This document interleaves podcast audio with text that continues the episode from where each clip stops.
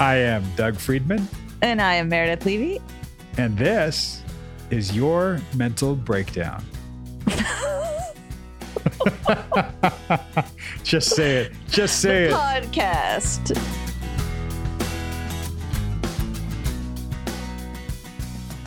The podcast? It's the podcast.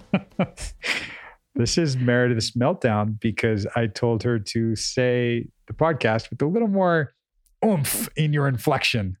so I'm testing all different varieties of it. That's right. Hi, Dougie. Hey, it is almost all Hallows Eve. It sure is. It is also almost Dia de los Muertos and All Saints Day. There you go. That's right. Oh, that's right. Did you have you gone? Did you ever learn how to talk like me? The Dia de los Muertos event at Hollywood Cemetery. No. Uh-uh. Oh, it's cool. It is. I bet it is. Yeah. It's really cool to see people wearing like dressed up at, for for Dia de los Muertos. Like it's kind of like the the movie you liked that I saw and actually really liked, Coco. You know that when I'm in San Miguel, where our Oh, house yeah. down there for Dia de los Muertos, it's like the biggest thing. It's a huge, we all like go parade through town and everyone gets like painted and dressed up and we give candy to the kids. It's so fun. It's like Yeah, a five day event because it's also, it's a very big, you're honoring the dead. They start the whole town, everything gets set up for like days ahead of time. And there's all these different things and everyone has altars and, and then officially like on the first you go and you go to the cemeteries and the altars and it's amazing. Yeah, I love that. The whole idea to me of like honoring the dead makes a lot of sense. And I like that. That's why I love it. It's like my favorite. Wait, Dougie, Yes. your album came out. it did. It came out uh, a couple days ago. That's right. It's amazing. Thank you. Thank you. It's uh How is that? You're a famous rock star. yeah, I think uh maybe one of those words is correct. I think I'm a rock. I, am think you're a neither famous nor star. star. Nah. But it, it's honestly speaking of like honoring the dead, it's somewhat bittersweet, somewhat nice. It's about and has come out on the anniversary of, of Kim's passing. And it was very emotional creating the album, recording the album, and everything that went along with it, except releasing the album. At this point now, it's Yeah. I just want people to hear this. And if they connect to it and connect to the story and, and whatever it is, like great. I want people to have their own relationship with it. I've I've had mine. I'm now giving it to everyone else and literally tried to make it free, but I it, the distribution wouldn't let me. I had to just make it as cheap as I could. Really? Yeah, yeah. Like I could not set it to be a free album. I mean, if you go on Spotify, you can listen to it for free, Yeah. I'm sure Yeah. but iTunes and wherever else people listen to music, Amazon Music, it's like three ninety nine for the album because I I couldn't set it any lower than that. But Oh, there it is. that's so sweet. I'm well, I'm excited for everyone else to hear it. And I Yeah. thank you for sharing it with all of us. You're very welcome. That's what I do. I share things out loud for everybody. Here it is. Here I is. Good for you. I keep it all in unless it's not vulnerable and then I'm fine. Right? I'll let you be the vulnerable one, Doug. Wait, what do you mean by that? What are you saying? Maybe you're the rock. Maybe you're a famous rock star. Maybe. You like stars, you have them tattooed several places on your body. I do. You are a rock, as we have just demonstrated. I'm a rock. I'm not famous. famous? I no, and I like it that way. Well, I don't know. We have we have the Meredith T-shirt coming out soon. Oh geez. Yes, I don't. I know that horrifies you. I love it. and and I'm Yeah. on um now our pa- I finally joined a Patreon our Yeah. Drew sessions now. I wasn't in the first few, but now I am. So you guys should come listen and and join us. We have some free little goodies we'll give you that are awesome. Our merch. Yep. We'll put a link in wherever you just clicked on to get this. There should be a link. It's patreon.com slash your mental breakdown. Find us there. Subscribe slash to it. so exciting slash we are amazing hashtag bye Slash make Meredith famous and super uncomfortable. yes please please do that That's a, I think that's one of my favorite designs. Is the Meredith shirt. I love it. hmm See that discomfort that you have right now? That's how I I, feel talking about the album. Okay, fair enough. It was fun on the on the Patreon to talk to other therapists and do breakdowns with them. It felt a little. I mean, you knew I was doing it. It wasn't like I was cheating on you. Like you knew I was cheating on you. Right. I did know. but you got a little jelly. Yeah, of course I did. I was like, oh, were they better than me? Well, well, I mean, better? Who's to say? Well, I guess everybody, I mean, you guys, you say, were they better than No. Meredith? There's no better or worse. Let's worse. start a poll. It's we'll put a poll on our Instagram. it's all fun. It's all goodness. Rank your top favorite co-hosts with Doug. Meredith, Doug's mom. Wait, your mom was on it? no, no, no. Oh, I was like, what? I mean, she is a therapist. I can do that, Oh my God. That could be so fun. right? Especially if we have a Drew episode where he's talking about his mom. I'll bring my mom on. We'll break it down. It's a good one. We've got another mom to think about. Speaking of Dia de los Muertos and, and honoring people, your mom passed away almost three years ago. Yeah, it's crazy. It's so crazy how Kim and my mom passed away so close to each other. Right. It was so, so strange. So, yeah, be honoring her on Dia de los Muertos for sure. Do you do something to honor? Yeah. The year before, I was in, now I don't remember what year is what. But anyway, the last time I was in San Miguel for Dia de los Muertos was the year after she passed away. And so Right. we did the altar and everything at our house. Oh, wow. And then you light candles and it's cool. Right. It's nice, I think, that that way of honoring. And that's kind of what the album is to me. It's it's a way of honoring Kim and honoring us and honoring the process. And it's Totally. It's You know, amazing. yeah. Anybody out there who's experienced loss or grief, you know it's not just a one day a year thing, but to be able to honor it and give it a container sometimes is is helpful, comforting. Totally. And along those lines, sort of honoring, because, you know, a lot of my tattoos are in honor of my mom, but Right. there is a new thing out. Well, it just opened in LA. This is not a shout out. I just think it's the only people that do it. It's called Ephemeral Tattoo. Ephemeral, like Huh. that's the name of the tattoo place. They are tattoos, real tattoos that last only a year and they fade away. What? Yeah, they came up with this biodegradable, like medical grade safe ink. They only have black as of now, but that in 12 to 15 months, it's absolutely gone. Just starts to fade like five months or something. Wow. So you get to experience the same pain. But fantastic. Yeah, but if you make a mistake, if you regret it, right. or if you just want to try something out, Got a year. isn't that crazy?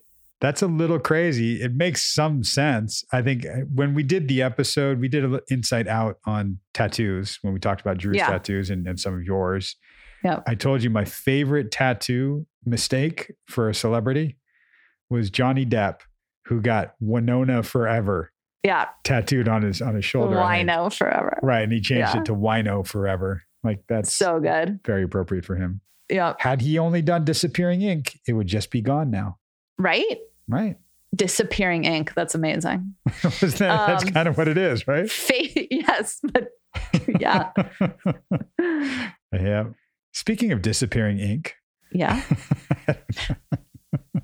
that has nothing to do with this episode. Speaking of, It's perfect though. Speaking of us being weirdos, well, it's funny because Sarah does give a shout out to us saying "speaking of," which is hilarious. oh yeah, right. that's right. yep. Yep. And people asked, like way back in the old days of listening to Drew, like, does Drew listen to the episodes? Well, sort of. So Sarah absolutely listens to the episodes, and she's like, I feel like I'm getting therapy twice. Like that's oh awesome. Oh my god, that's amazing. Yeah, she's I she love even that. de facto feels like you're you're her you're her sort of second pinch hit therapist. Oh my god, I can't believe you never told me that. I just feel like I'm gonna cry right now. That's so cute. Yeah, I, I just didn't want it to go to your head. I what it's going to. Well, next thing you know, you're going to be on a t-shirt. Speaking, of, of- being on a teacher, there we go. Y'all listen to Sarah and me, and then me and Meredith will come back at you in a little bit and break it on down.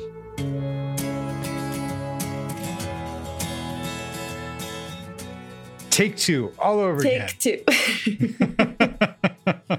Always wish that life had takes, but like certain situations or control Z. Oh, yeah. Undo. Oh, oh, undo that. Absolutely. Yeah. We used to do um, redos in a relationship. If you had like a little friction or something and you caught it, you know, as it was like, hang on, can, can we redo? reset? Reset. Yeah. Reset. Totally. Reset, rewind. Totally. Redo. I actually have an easy time with that concept. Boyfriend struggles with that concept. Like he's in it, Hmm. he wants to be in it until he's done. We we don't really fight. He ha- he gets kind of he gets in a mood. I mean, I think we all do it to a certain extent. You get in a mood and it's really hard to just snap yourself out of it. And you know, it's literally my own conditioning that allows me to do that. Because I'm Hmm. like, okay, I can deal with my feelings on my own time.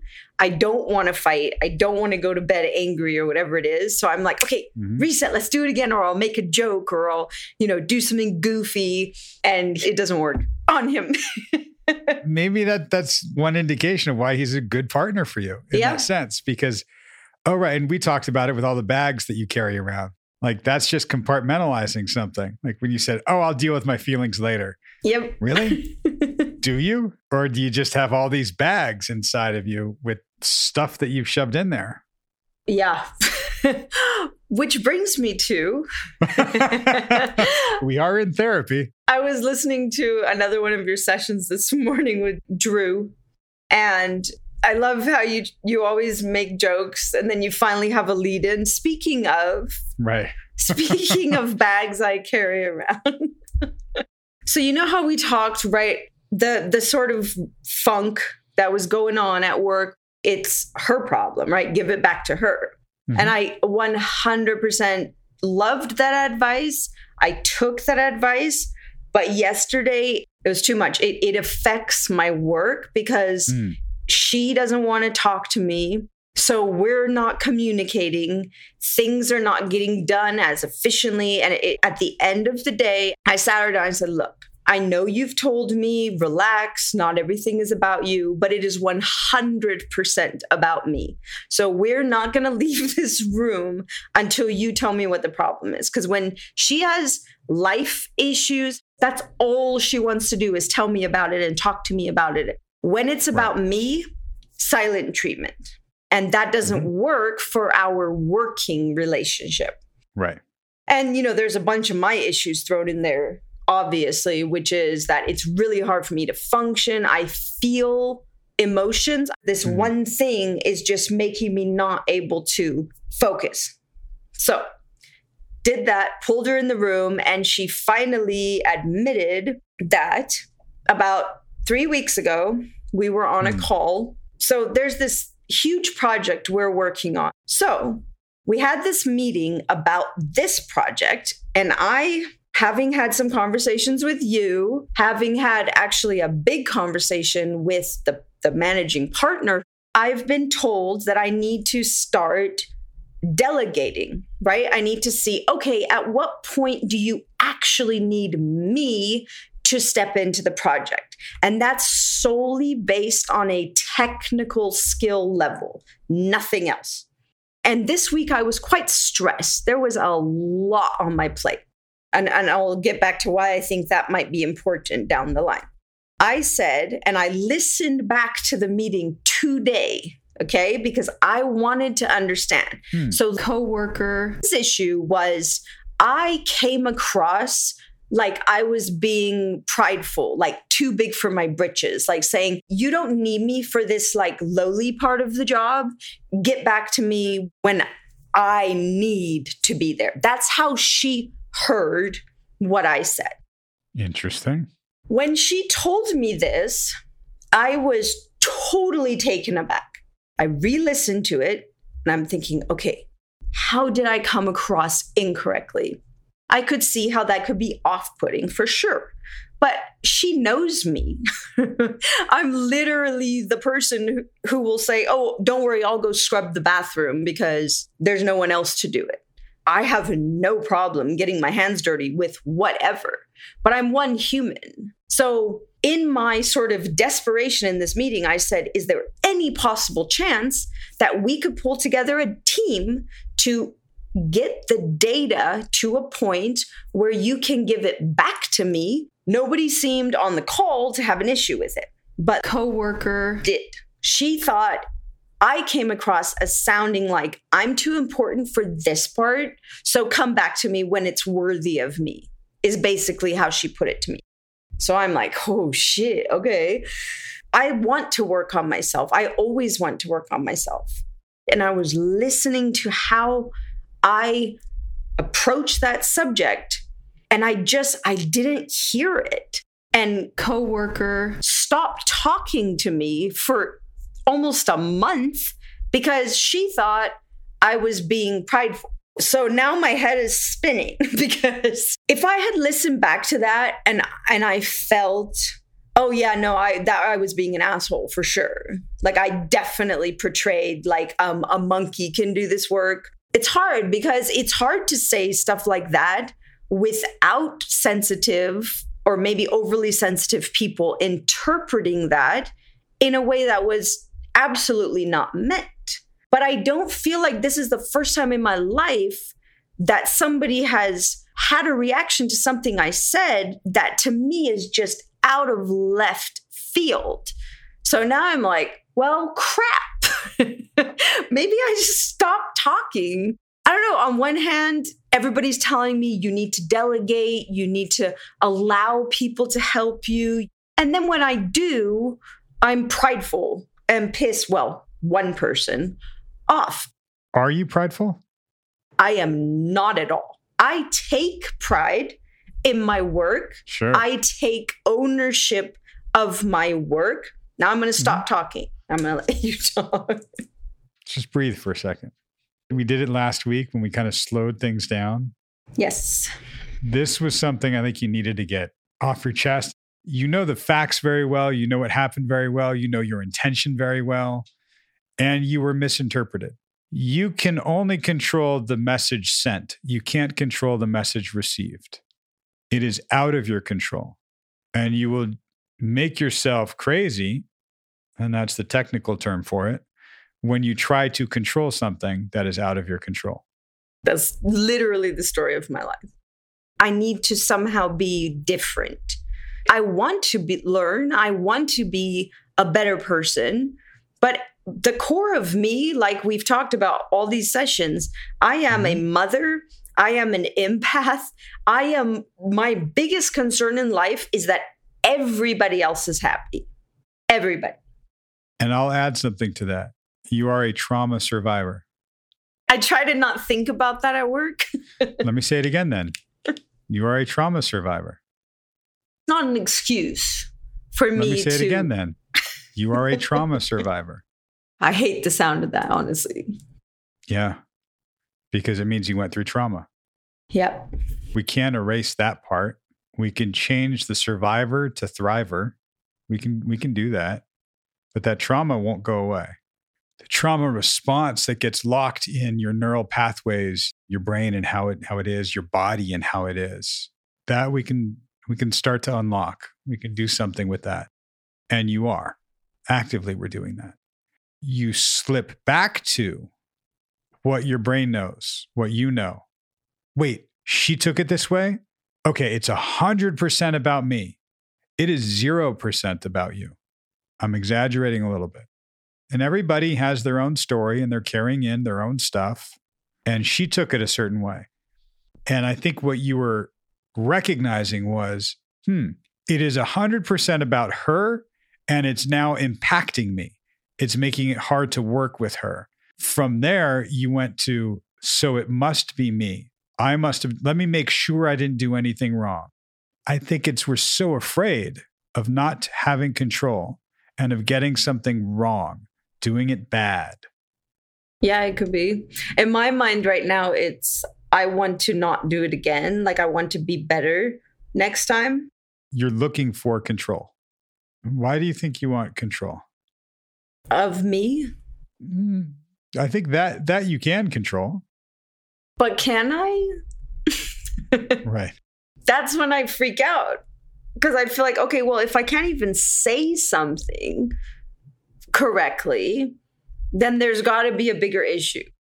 I can guarantee you, absolute 100% guarantee that there is going to be something that you say that she will take the wrong way, that she will have a reaction to. Always.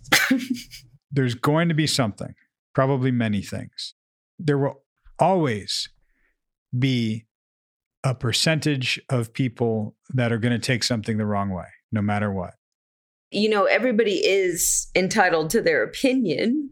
I think, Mhm. generally speaking, you need to try and see it from a good place. That person's not coming from, I mean, there are exceptions, obviously, but for the most part, people are coming from their their heart. If you interpret things that are said from the heart as evil or bad or whatever, then it's, I feel, your problem.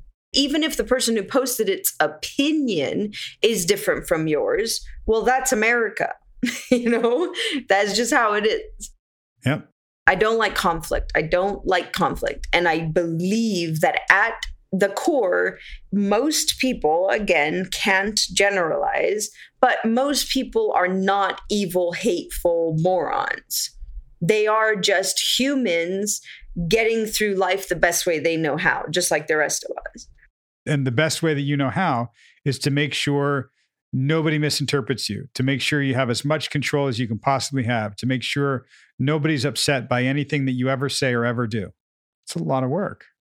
It is, like you said, it's coworker, issue, right? Nobody else in that call. If anything, I would have been concerned about their opinion or their feedback. Hmm. And I'm going to find out what it was. I went and followed up with both. Yeah, even just admitting that I can't do everything, that I am not Superwoman, is extremely hard for me. And this is already a huge growth for me to even say, I'm going to have to ask for help. That was a huge step for me. Right. So it kind of negated all of that. I don't like repeating mistakes. I like to learn from my mistakes. I'm not saying behaviors, mistakes. And hold that. What if there was no mistake on your part? Then I'm being prideful and assuming there was no mistake on my part. I don't know. I honestly don't know. Okay. Because when I listened to it back, I I really truly didn't hear it. Right. But then I'm hearing myself. I'm hearing, I know how I was feeling, and I'm hearing nothing but desperation in my voice. hmm So I'll ask again. So what if there was no mistake? I, I mean, then it's not my issue. I have to give it back to the person who has the issue. How do you do that? I mean, that sounds great. I'm saying it because I know that's what you want me to say. I don't want you to say shit that isn't coming from you. I know. And intellectually, yes, you're saying the right thing. Great. We need to embody that. I want to make sure that I didn't make a mistake because if I did, I'll correct it and it won't happen again. Yes. It's going to happen again. Right. And again, intellectually, I understand that because I Right. can't predict. Maybe I just have an, a problem. Like, I know I have a lot of problems. Let's not go there.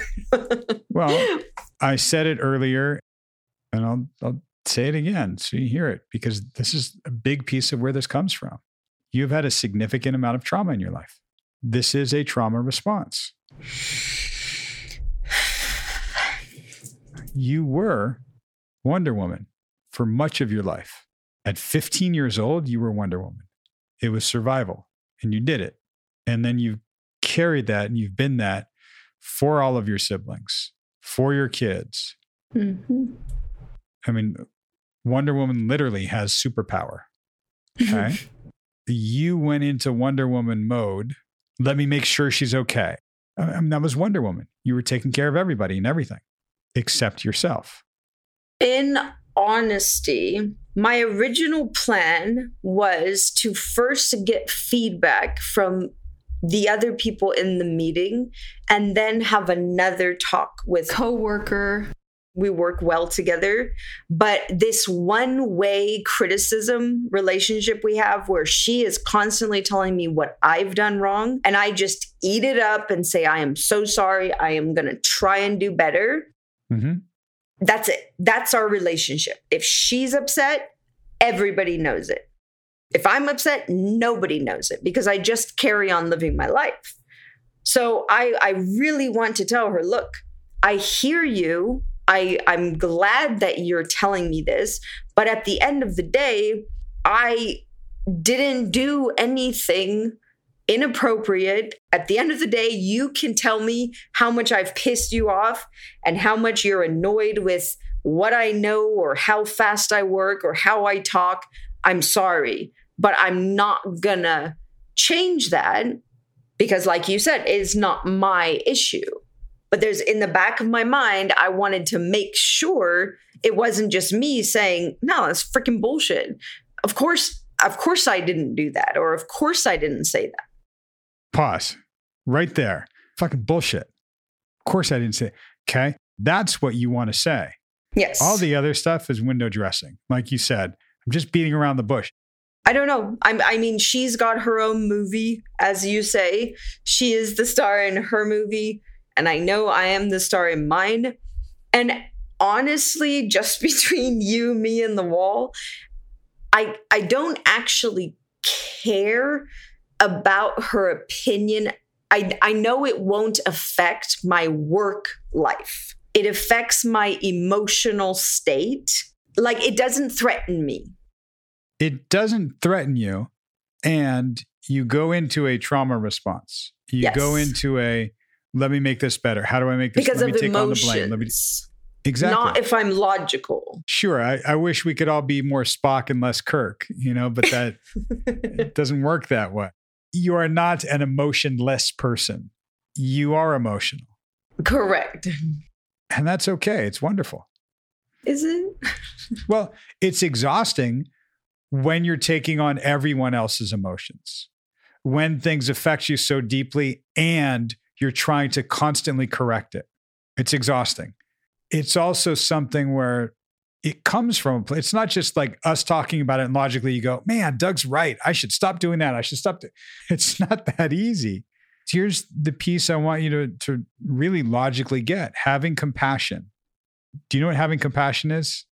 I do it's forgiving and seeing the good side and and we're all human we all have our flaws and we don't need to dwell on them yeah i'm great at doing that for other people and i'm going to take the butt out of your vocabulary for a second i'm great at doing that for other people and finish the thought i'm terrible at doing them for myself no it's true it's true but i don't like it and i want to fix it now I think I do it in my own way, which is again, like I said, collecting data. Okay, this was a result of an action I took.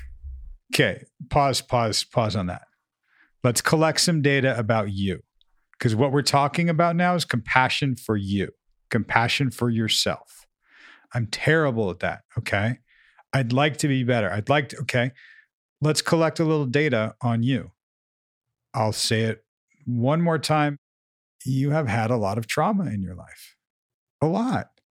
I'm not just talking about growing up in a cult and having to flee a husband that's abusive, that is still and always will be the father of your children, and still and always will be in your life in that capacity.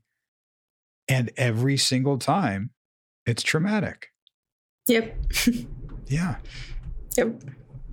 There was it was interesting when I talked to the manager guy, whose opinion was really the one I cared about the most. And his ending remark to me was honestly, this was nothing. You have so much support in this office, and I really don't feel like this needs to be a, a thing.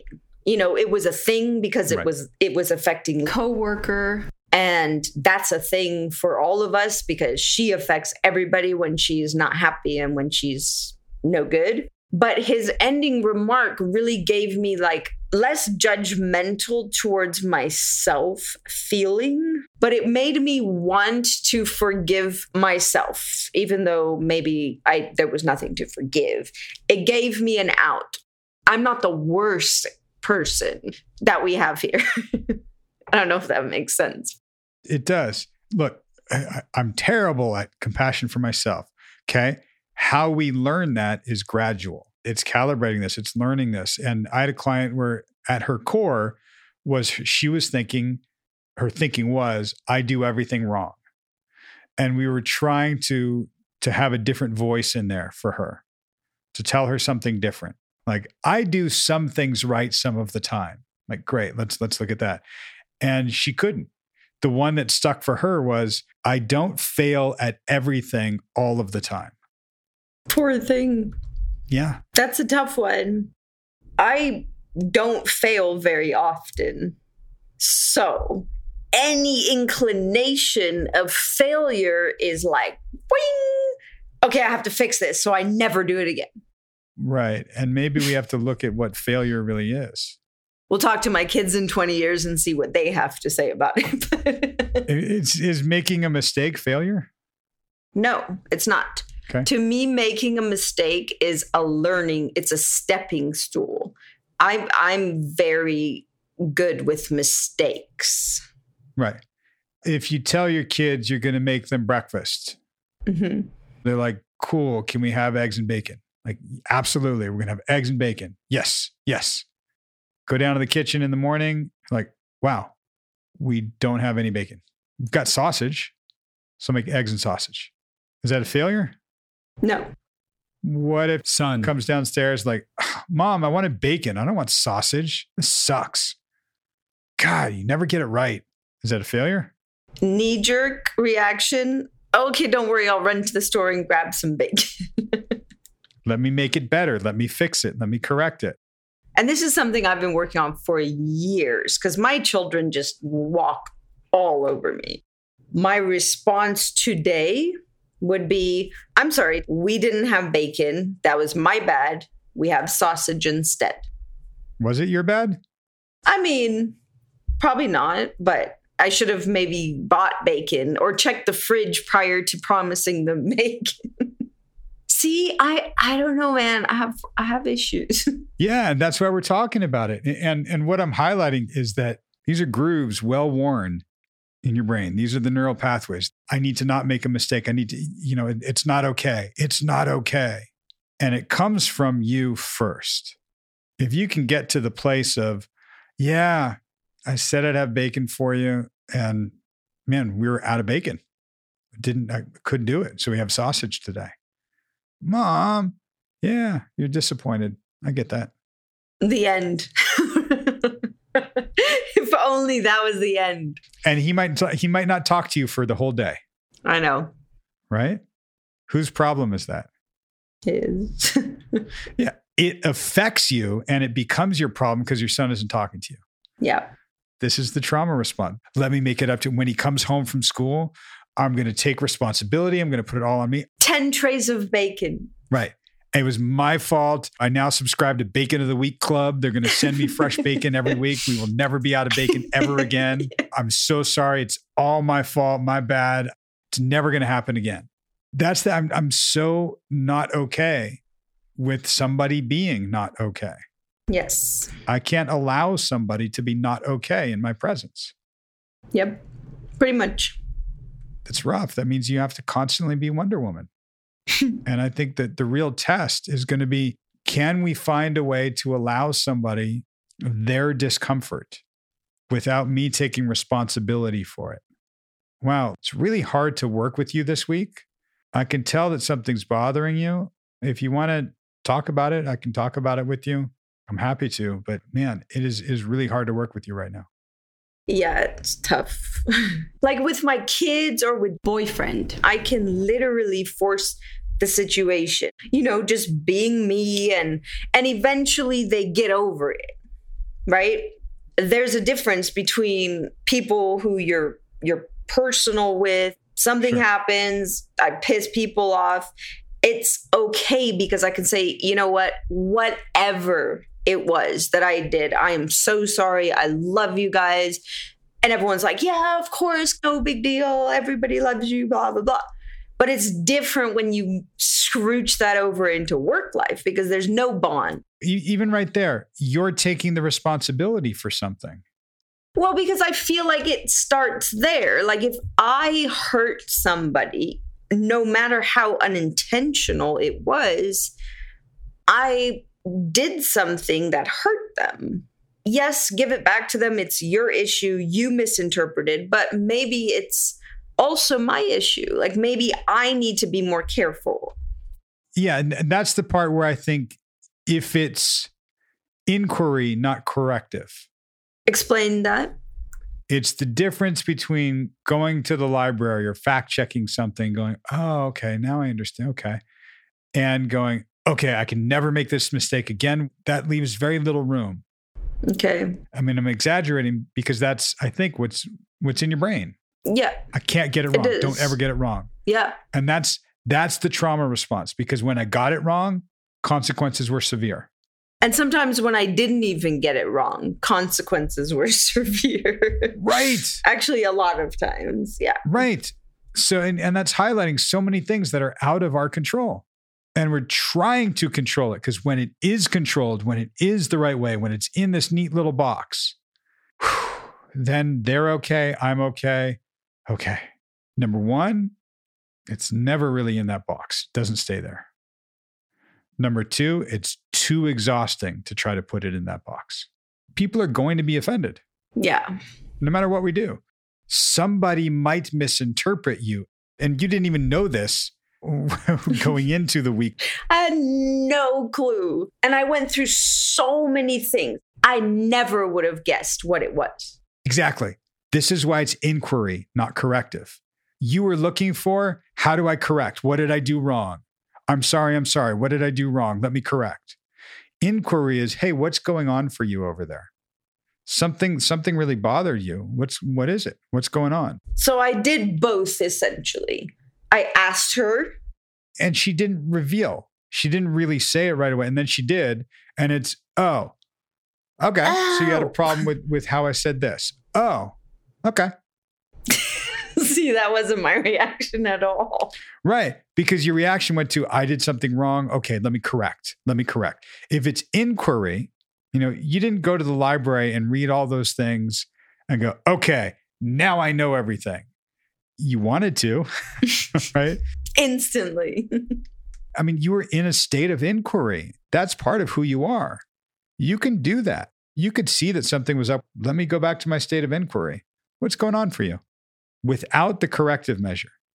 Instantly, I go, I hear you.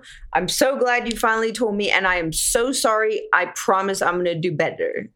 Right. Because it's corrective for you. Oh, I'm glad you told me where I went wrong. I can correct myself. I got it. Thank you. I will work on myself now. That's corrective. When it's inquiry, it's, oh, I hear you. Thank you for telling me that. I understand you better now. Okay. I like that.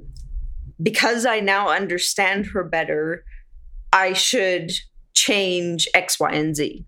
Or should I just be like, that's just going to be her reaction? We'll see.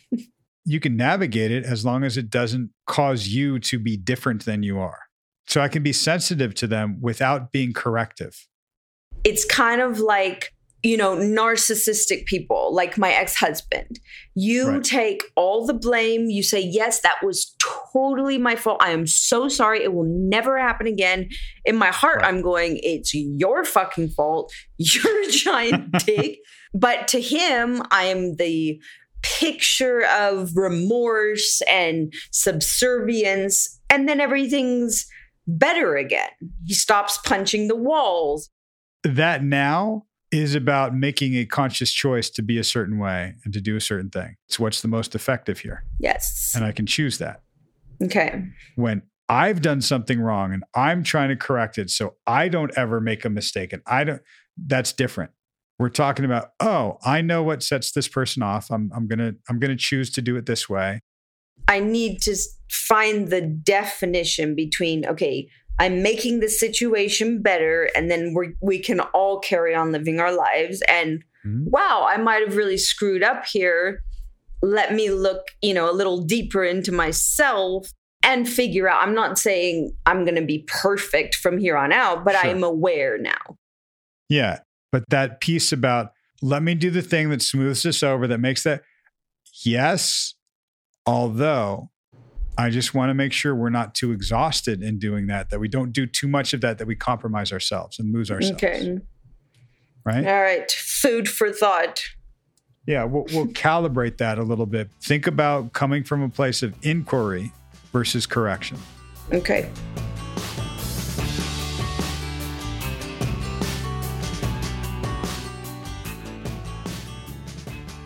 And we are back. We are back. Here we are.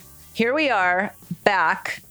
Control Z, undo, redo. right. Right. Loved that. I love that. Yeah. Love that. She's like, wish I wish life had second takes. So Sarah was talking about about her boyfriend and how they don't really fight too much. Right. And she was saying he gets in a mood. And for her, her conditioning makes her she she uses humor and does is like, let's have a do-over or let's tries to make it funny. And she's like, doesn't work on him. Which Right. I can I get it. I think that may not work on a lot of people. I think there's a, a difference in a, a middle path between humor and a little bit of levity or authenticity. You know, when your person knows that that's not your comfort level. Well, it, it's right, but it, it's also what is just a little healthy deflection and what is actual avoidance. Right. Exactly. And it's something we hit later on, even as she started talking about it, because I'm listening to this and it's, and you and I talking, if you were just like, yeah, I don't like going to bed angry, like, oh, I know you don't want to hold on to anything overnight. I'm like, Right. yeah, yeah, that, that. But as her therapist, I'm hearing this. I'm like, right, this is her trying to put a handle on it, her compartmentalizing Right. her history of trauma and, and what she's been through and how she's had to survive and and I'm holding it for a while and I'm like mm, yeah hang on Yeah. there's there's something a little more here there Yeah. And you, well, you, and you pointed out that that's what makes, it's not that that's what makes, but that part is, makes him a good partner for her. and that's that's something I say it I say it to a lot of people you know when they they look at their partners being different than they are like right there's a reason why you were attracted to that and it has the potential to be a healing relationship Mm-hmm. You can heal by virtue of learning from each other and trying things differently and getting out of your comfort zone from that place Right. She mentioned, um, speaking of, is that what she mentioned? All I remember is she mentioned something where I was like, oh my God, that's so rad. She listens to Drew. She listened to Right. us. She listened to her. She listens to, I don't know, but I was like, oh, fun. Oh yeah. Yeah. She listens to the podcast and that's like I was saying before we Yeah. went into the session. She listens and feels like, oh, cool. I get to hear my progress and hear back things and and I get Meredith's takes take on things and and that's cool. but it was like sticking in her head that she she did the uh speaking of and then Yeah. cracked her up because Yeah. she realized she was talking to me. That's amazing. Okay, Yeah. so we revisit the situation with her friend, which I thought, wow. Again, I just listened to her. This isn't a judgment. This is just like the thought process that came up in my head. And I would say it to my client in the same way Sure. when she was saying, you know, it got to be too much and you're not leaving this room until we talk this out. And you said it's it's not all about you or it's not all about me, but it is all about me. And I was like, oh my God, whoa, whoa, whoa. And the net net of it is that it was about her and Right. Not the point in my mind when I'm listening to this. And I'm understanding, of course, that she's having this anxiety and she's, but if anyone ever says, like, you are not leaving this room until we talk this out, like, no, bitch, I'm out of here right now. Like, just Right. saying. Like, right. Yep. Yep. and I don't think she held Yep. her hostage per se, but she really forced it on her to get the results she wanted, which in fact were correct. Like she was right. Right. I mean, we'll go we'll go meta meta here for a second. This is sort of what I was saying to you last week because she had described to me. We had to cut some of it because it was too identifying. Right. She was describing to me her relationship with this coworker, and that this coworker does just divulge everything about anything going Right. on. Like it's it's her own little personal reality TV show. Right. And the only time she is ever not divulging all this information and pretty free flowing with it is when it's about Sarah. Right. So she knew it was absolutely about her. Sarah's thing was I, I went back and listened to that same meeting on on video. Like I listened to it to to try to figure out what it was. I mean, I'm hearing that and going, wow, she is hyper vigilant about Yeah. this. And she is that's a trauma response. I can hear it. Totally. That's that wanting it to be okay. And it's not just don't go to bed angry. It's like, Yeah. are you mad at me? Are you mad at me? Because I'm not okay if you are mad at me. Right. So I'm hearing that, okay, we're going to have to hit that piece for sure. Yeah. And I could relate to when she finally told her what it was. And I, I can see myself going back and listening to things if it were me, because I would be like, mm, really? Like, I want to know. I want to, I want to know that Why? Why do you want to know that? because I want to be a better person. Uh huh. The thing about her that I don't think she ever came back to, and I was surprised you guys didn't, is that she said that's not the first time people have given her that feedback. Right. And my thought was, it's her tone. It's her very Hmm. sort of well enunciated, direct. Uh, I'm trying to do it now. it's a- Not a negative thing at all, but I can see how her, she kind of just gets, okay, here's how it is, blah, blah, blah. Like she's efficient. She sounds like she's effective and efficient in a lot of ways. right. So I was thinking maybe it's her tone. I don't know.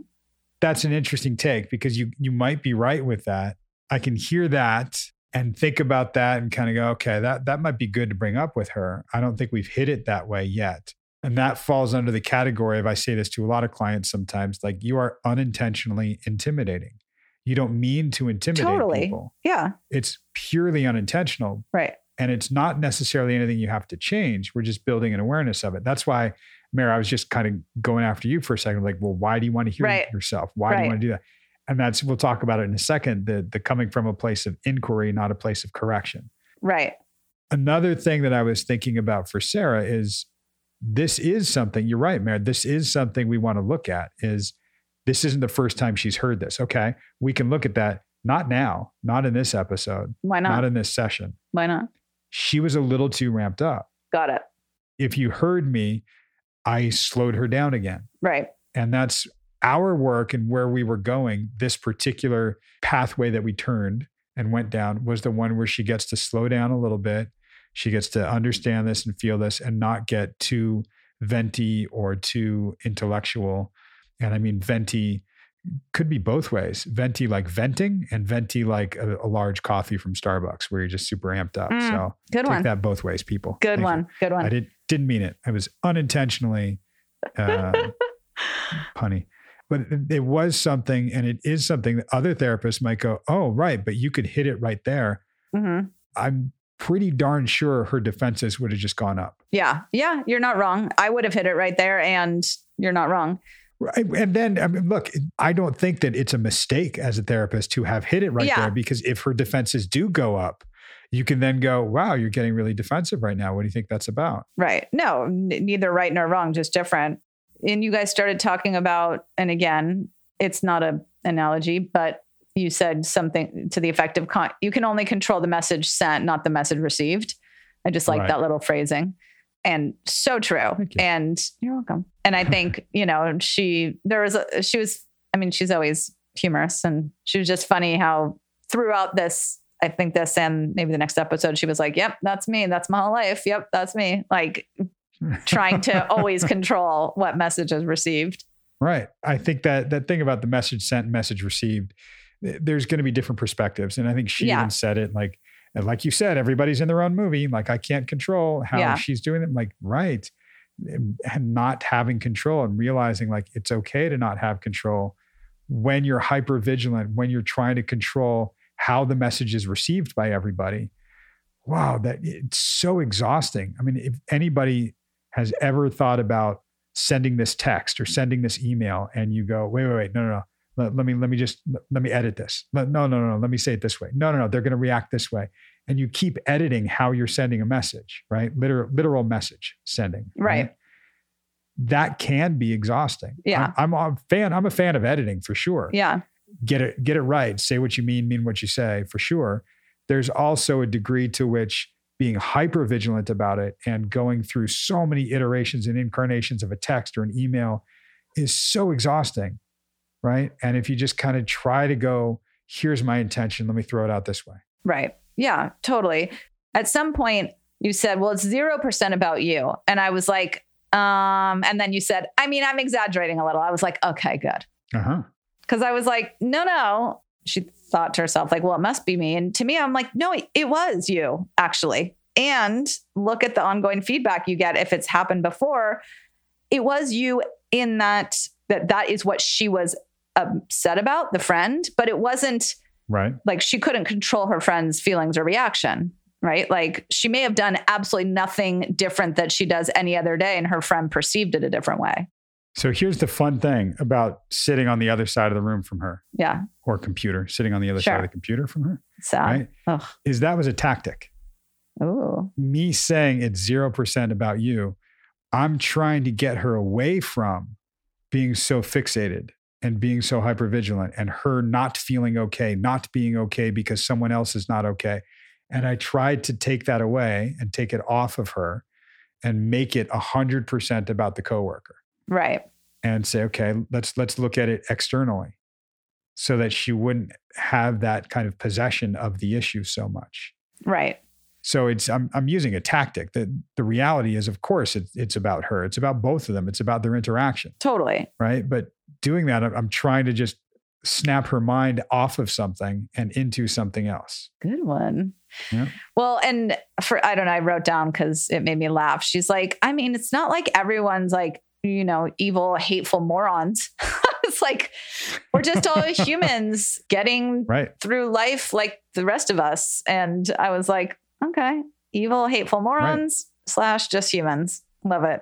Great. Right. And, you know, I Right. think she was saying she was trying to see things from like a good place and Right. not coming from malice, I think is sort of what she meant. But then she jumps to like, I don't like conflict. And whenever someone says conflict or confrontation, or I'm like, you know, it that's not what giving feedback always is. It can become that, especially if you're not effective in your communication. Right. And again, we're talking about Sarah, who has grown up in a cult where there were severe consequences for not going with the group think. For anything. Right. Yeah. Right. And a, a big part of her, and I said this to her in, in right where you're talking about, I even questioned her about you're looking for control. Right. What are you trying to control? That was me trying to take it off of her and just go, what's going on outside of you? What's going on? And she's looking to control something. Like, what are you trying to control? And it was, well, me. And it was really about how people react to and respond to me is what she's trying to control. Because Right. she she was trying to control herself, but only in order to control how they're going to respond. What I hit with her was right. The best way you know how to do that is to make sure you're not misinterpreted.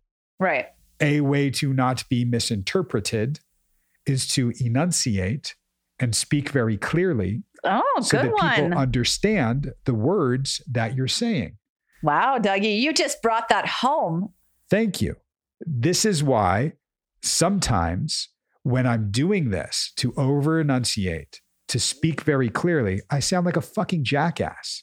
Right. And people are going to go, wow, you sound like really prideful and full of yourself and so much Right. better than us. And Right. it's not what it is. It's coming from a place of, I want to make sure I'm not misinterpreted. Totally. I want to make sure everybody understands. And I didn't think anything of her tone or the way she spoke before. I wouldn't, if you had said, What's how does she generally speak? I'd be like, I don't know. But when I heard her say that and go back and listen, I thought to myself, well, like, what could it be? And then I thought, oh, maybe it's that. Yeah.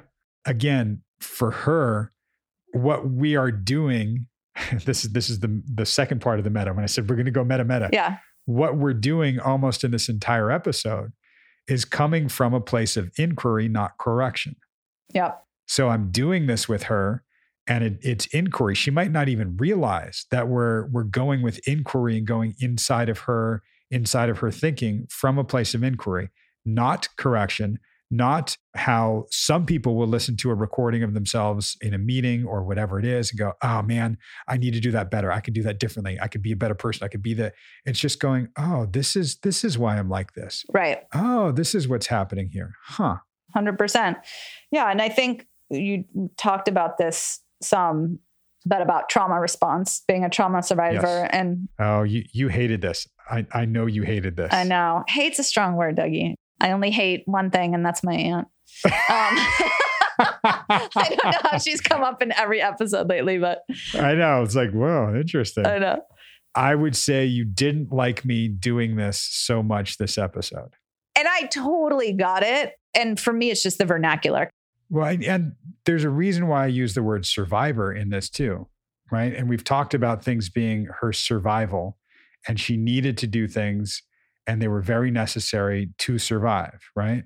And I, I'm big on the rhyming things, so I'm all about thriving, not surviving. Mm-hmm. Like let's let's step it up. And she's like, yes, yes. So whenever I say survival or survive, it's juxtaposed with thrival and thrive, right? And that we're we're making a turn and we're we're going in that direction. And she knows this now. Right. So it's kind of in there in her head somewhere. So it's starting to shift things a little bit. And that's I'm not like, oh, uh, you're neurolinguistic programming her and you're you're doing that. Like, uh, no, I'm absolutely not. Right. I would never try to do that. I don't even know how to do that, but I'm using certain words in certain ways. So she, it, it softens it for her. Yeah.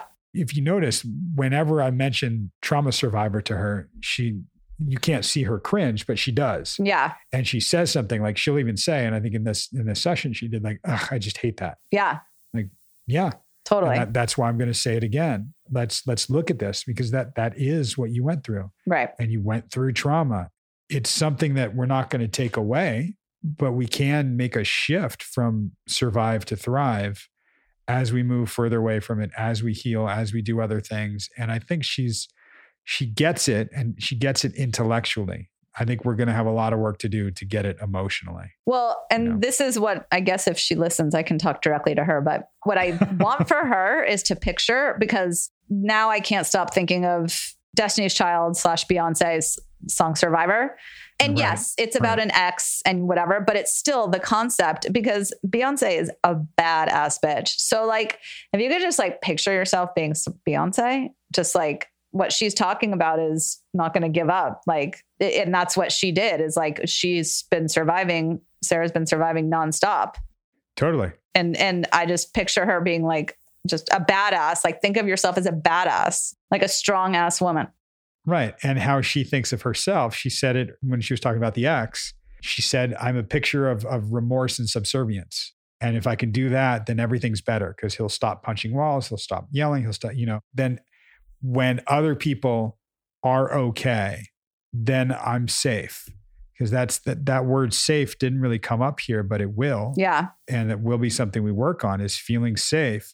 For her, it's anybody having discomfort is ultimately not safe for me, which is how she's just been connected, her neural pathways, what she thinks, what her experience has been. Right. So she will do everything she can to make sure somebody is not experiencing discomfort, like the coworker.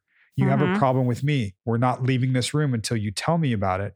I'm going to take it on. Then I'm going to make it better. You will not be uncomfortable anymore. Then I will be safe. Right. And there was that part where she talked about one way criticism relationship, which I thought was interesting that she hadn't brought that up Right. until now, un- unless we just never heard it.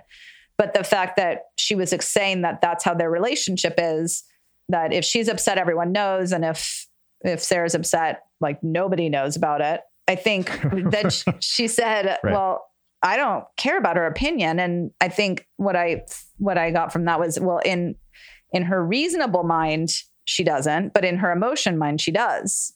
You go, DBT girl. I know. She even said, I'll deal with my feelings later.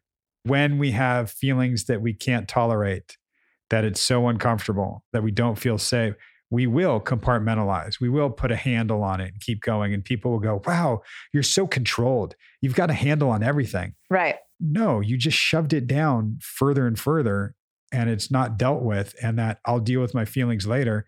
That's fine if you actually deal with them later. Yeah. If you don't and they stay in those compartments, oh man, that weight is going to pull you down eventually. right. You can take your feelings and stuff and issue whatever, and you can put them in a box and put it on the shelf. But if you never get, take that box back down, then you're just shoving it all down. And it's completely different than just putting it on a shelf for a little bit. Right. Okay. You referred to her as an empath. What makes you what made you say that? She said, I'm an empath.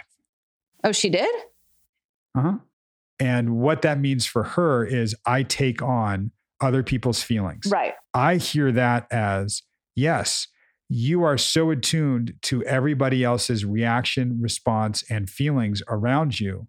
So you take that on as it's now your responsibility Right. because how you were brought up, how your how your siblings are reacting have consequences. Right. How the people in the cult react means there are consequences. So let's all be the picture of remorse and subservience, then everything will be better. Right. Let me make sure nobody is ever experiencing discomfort. And I said, like, we need to find a way to allow somebody their their discomfort without taking it on. Right.